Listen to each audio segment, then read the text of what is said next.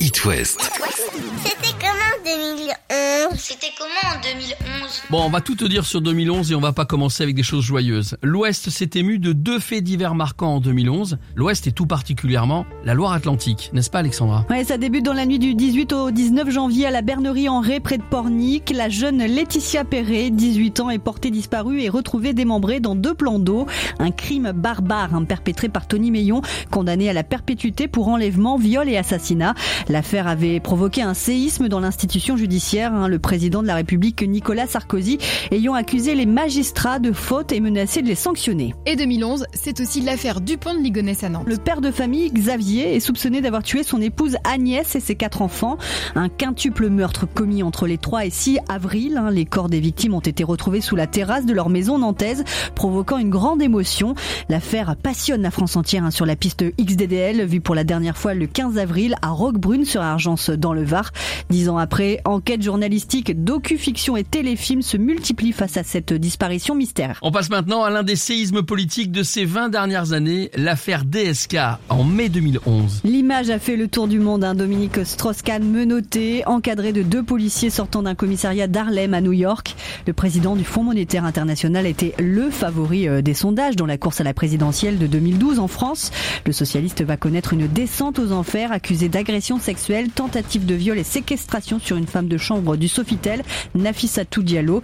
Il sera même placé en détention à Riker Island avant d'être assigné à domicile.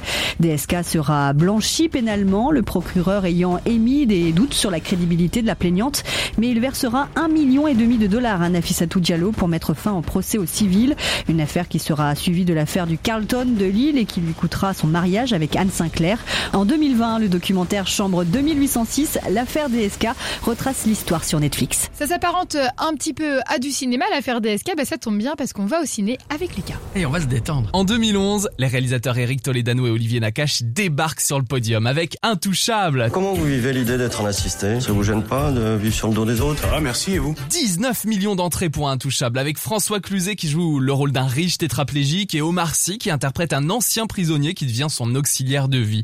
Omar qui décroche le César du meilleur acteur et le film plaît au-delà de nos frontières puisqu'il devient le film français le plus vu au monde avec 51,5 millions d'entrées au total. Il est projeté dans une vingtaine de pays.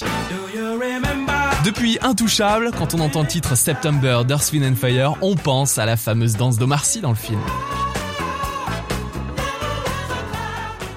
Va rester sur une note positive et c'est sans doute l'un des meilleurs souvenirs des amateurs de rugby dont je fais partie, l'épopée des Bleus. Ouais, lors de la Coupe du Monde 2011, Simon. Ouais, c'est une Coupe du Monde qui se déroule à l'automne, en Nouvelle-Zélande, avec un 15 de France plutôt poussif dans la phase de poule hein, euh, au départ.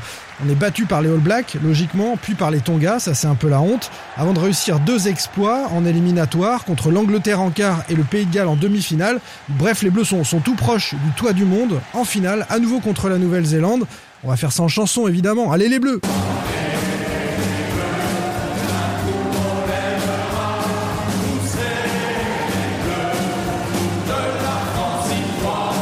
c'est très serré en finale, Simon, mais alors les All Blacks sont champions du monde. Oui, 8-7, c'est le score étriqué de la finale de cette Coupe du Monde où les couacs ont été nombreux. Je vais en citer quelques-uns. D'abord le ballon, il est hyper critiqué.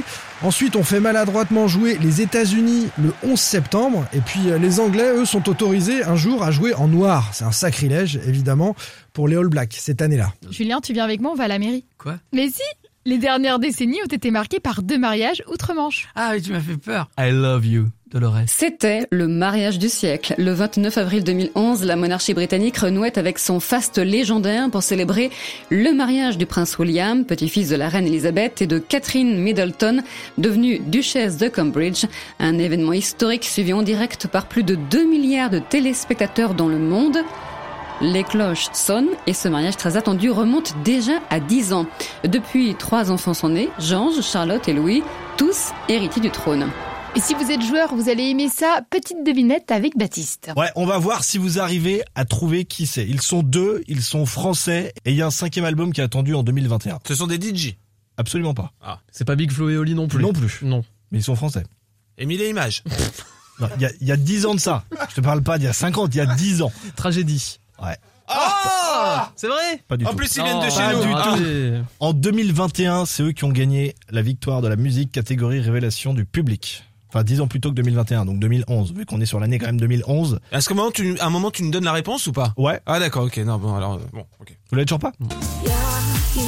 Ah Prayer in Sea, Lilywood and the Freak. Exactement. Ah là là. Sorti initialement en 2010 dans l'indifférence la plus totale. Total. Sauf que ce titre a cartonné donc 4 ans plus tard car un DJ connu à, à l'époque, il était inconnu, maintenant il l'est, il l'a remixé. Robin Schulz. Bah évidemment. Ouais, mais à l'époque, pour la petite info, il était signé dans aucune maison de disques, Robin Schulz. Personne ne savait qui c'était, sauf que bah voilà, depuis il a cartonné donc Lilywood and the Prick, le Prayer in C, remixé par Robin Schulz. Depuis leur carrière a complètement décollé. C'est le titre de l'année 2011. Merci beaucoup les gars. À la prochaine année.